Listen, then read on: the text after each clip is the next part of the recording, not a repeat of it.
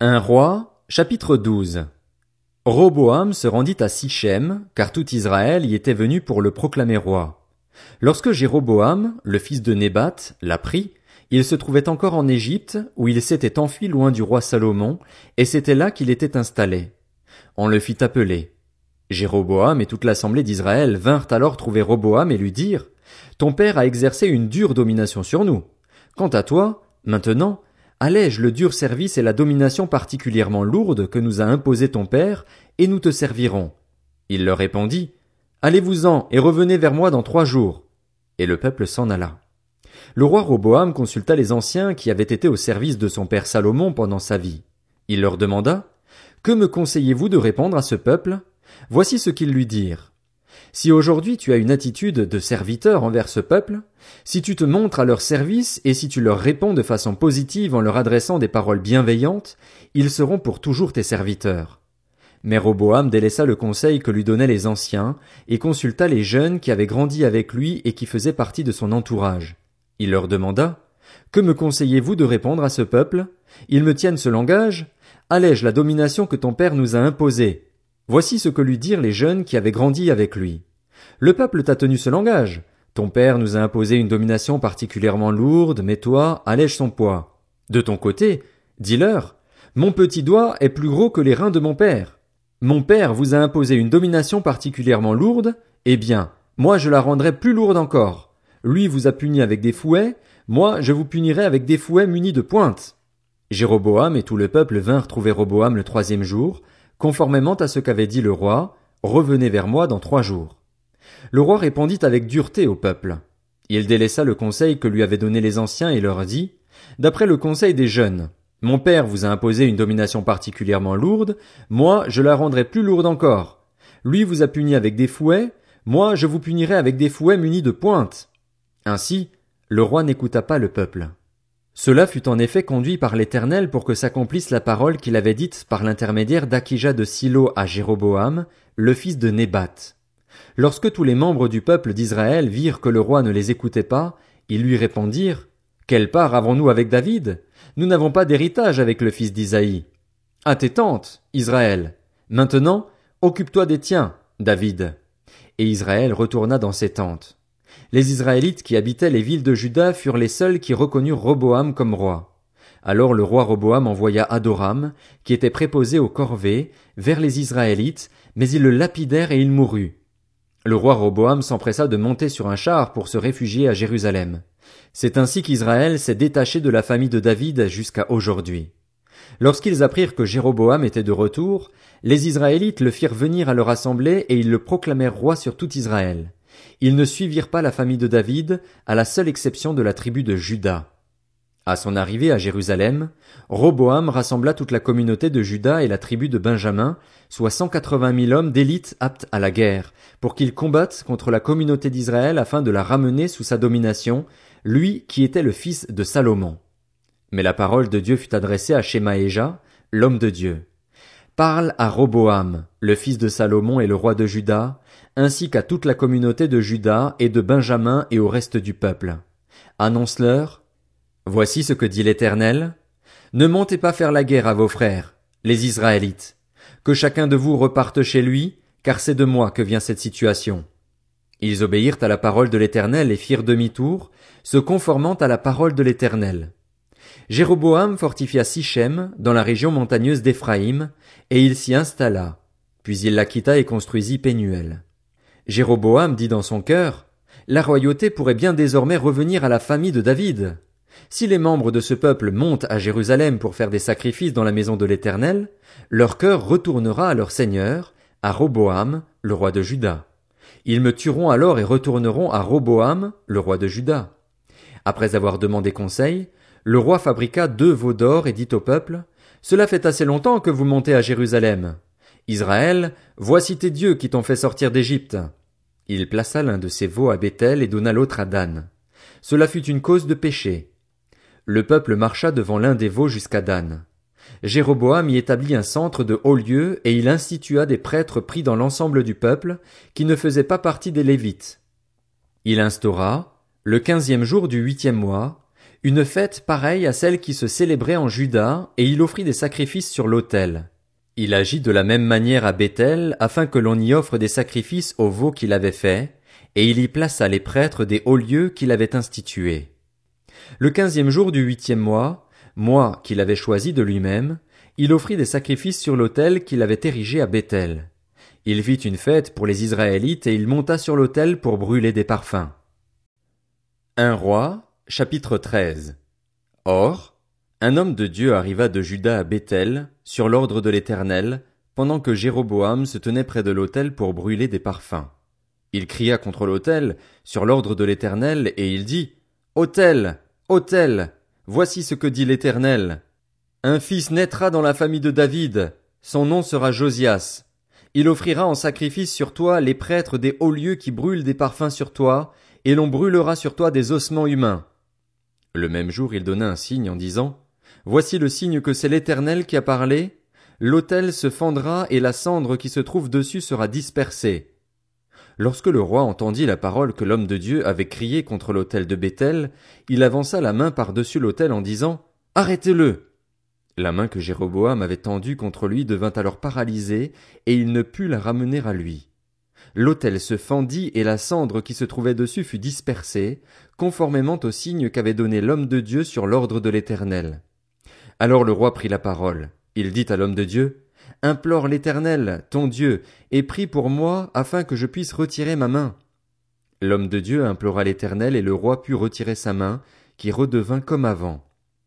Le roi dit à l'homme de Dieu, Viens avec moi dans mon palais, tu mangeras et je te donnerai un cadeau. L'homme de Dieu répondit au roi, Même si tu me donnais la moitié de ton palais, je ne viendrai pas avec toi. Je ne mangerai rien et je ne boirai rien à cet endroit, car voici l'ordre qui m'a été donné dans une parole de l'Éternel. Tu ne mangeras rien et tu ne boiras rien, et tu ne prendras pas à ton retour le même chemin qu'à l'aller. Et il repartit par un autre chemin, il ne prit pas à son retour le chemin par lequel il était venu à Bethel. Or il y avait un vieux prophète qui habitait à Bethel. Ses fils vinrent lui raconter tout ce que l'homme de Dieu avait fait à Bethel ce jour-là, ainsi que les paroles qu'il avait dites au roi. Leur récit terminé, leur père leur demanda Par quel chemin est-il reparti? Ses fils avaient vu par quel chemin était reparti l'homme de Dieu venu de Juda. Il leur dit C'est les moilanes. C'est ce qu'ils firent et il monta dessus. Il partit à la poursuite de l'homme de Dieu et le trouva assis sous un térébinthe. Il lui dit Es-tu l'homme de Dieu venu de Juda? Il répondit C'est bien moi. Alors il lui demanda Viens avec moi à la maison et tu mangeras un peu. Mais l'homme de Dieu répondit, Je ne peux ni revenir en arrière avec toi, ni entrer chez toi.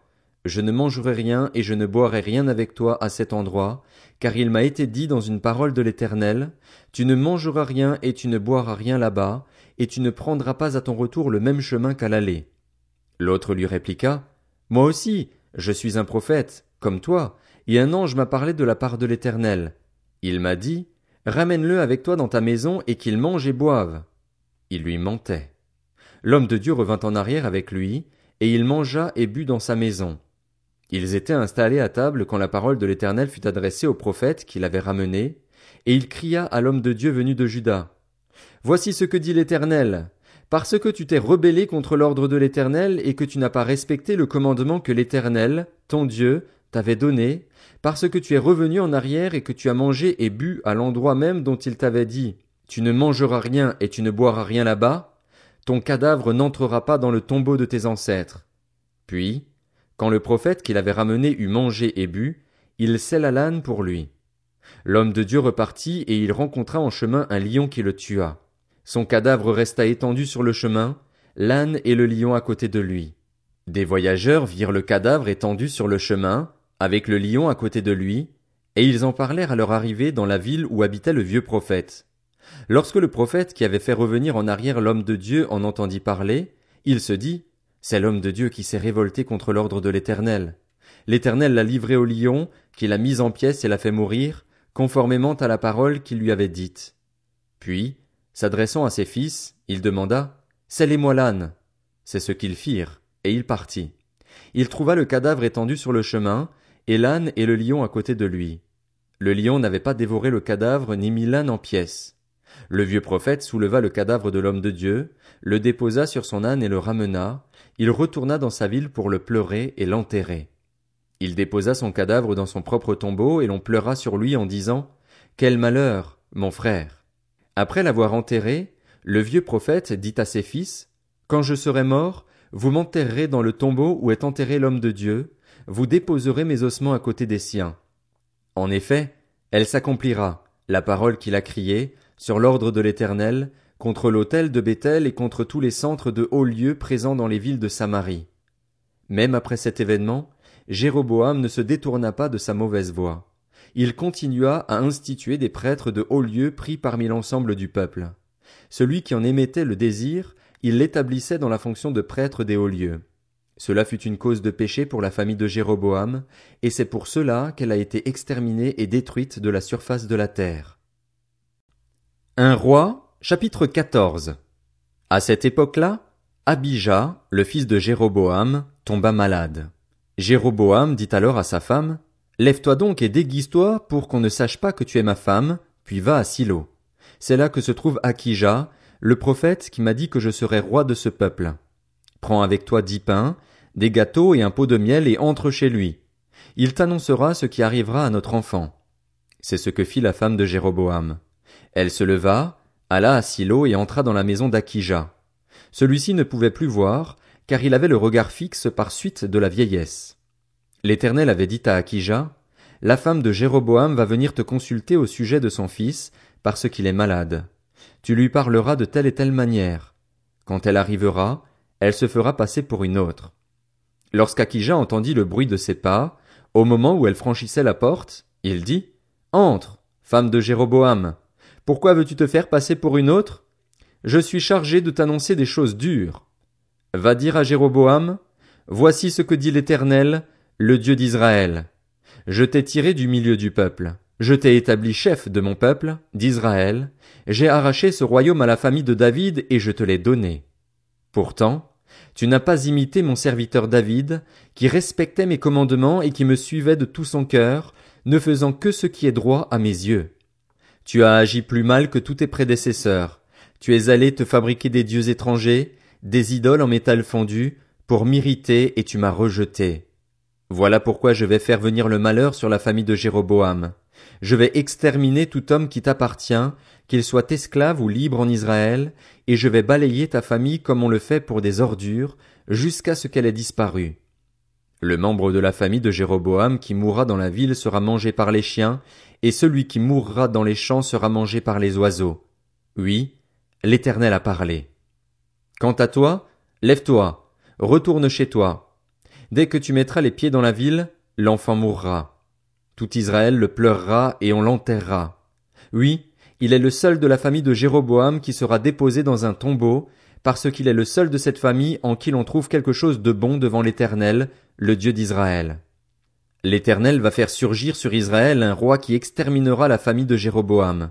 Ce jour est là. Et n'est-ce pas déjà ce qui arrive? L'Éternel va frapper Israël et il connaîtra le même sort que le roseau ballotté par l'eau. Il va arracher Israël de ce bon territoire qu'il avait donné à leurs ancêtres et les disperser de l'autre côté de l'Euphrate, parce qu'ils se sont fabriqués des idoles, irritant ainsi l'Éternel. Il va abandonner Israël à cause des péchés que Jéroboam a commis et qu'il a fait commettre à Israël. La femme de Jéroboam se leva et repartit pour Tirtsa. Au moment où elle atteignit le seuil du palais, l'enfant mourut. On l'enterra et tout Israël le pleura, conformément à la parole que l'Éternel avait dite par l'intermédiaire de son serviteur, le prophète Akija. Le reste des actes de Jéroboam, la manière dont il a fait la guerre et a régné, cela est écrit dans les annales des rois d'Israël. Jéroboam régna vingt-deux ans, puis il se coucha avec ses ancêtres. Son fils Nadab devint roi à sa place. Roboam, le fils de Salomon, régna sur Juda. Il avait quarante et un ans lorsqu'il devint roi, et il régna dix-sept ans à Jérusalem, la ville que l'Éternel avait choisie de préférence à toutes les tribus d'Israël pour y établir son nom. Sa mère s'appelait Naama, et c'était une ammonite les Judéens firent ce qui est mal aux yeux de l'Éternel, et, par les péchés qu'ils commirent, ils excitèrent sa jalousie plus que l'avaient fait leurs ancêtres. Ils se construisirent, eux aussi, des hauts lieux avec des statues et des poteaux sacrés sur toute colline élevée et sous tout arbre vert. Il y eut même des prostituées dans le pays. Ils imitèrent toutes les pratiques abominables des nations que l'Éternel avait dépossédées devant les Israélites.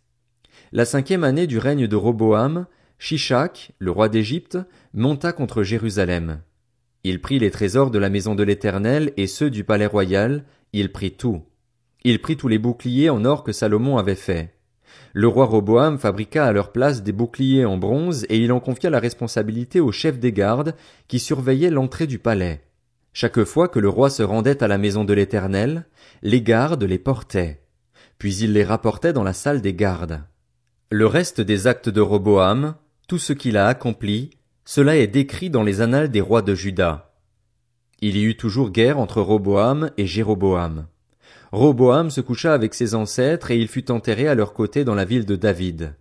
Sa mère s'appelait Naama et c'était une ammonite. Son fils Abijam devint roi à sa place.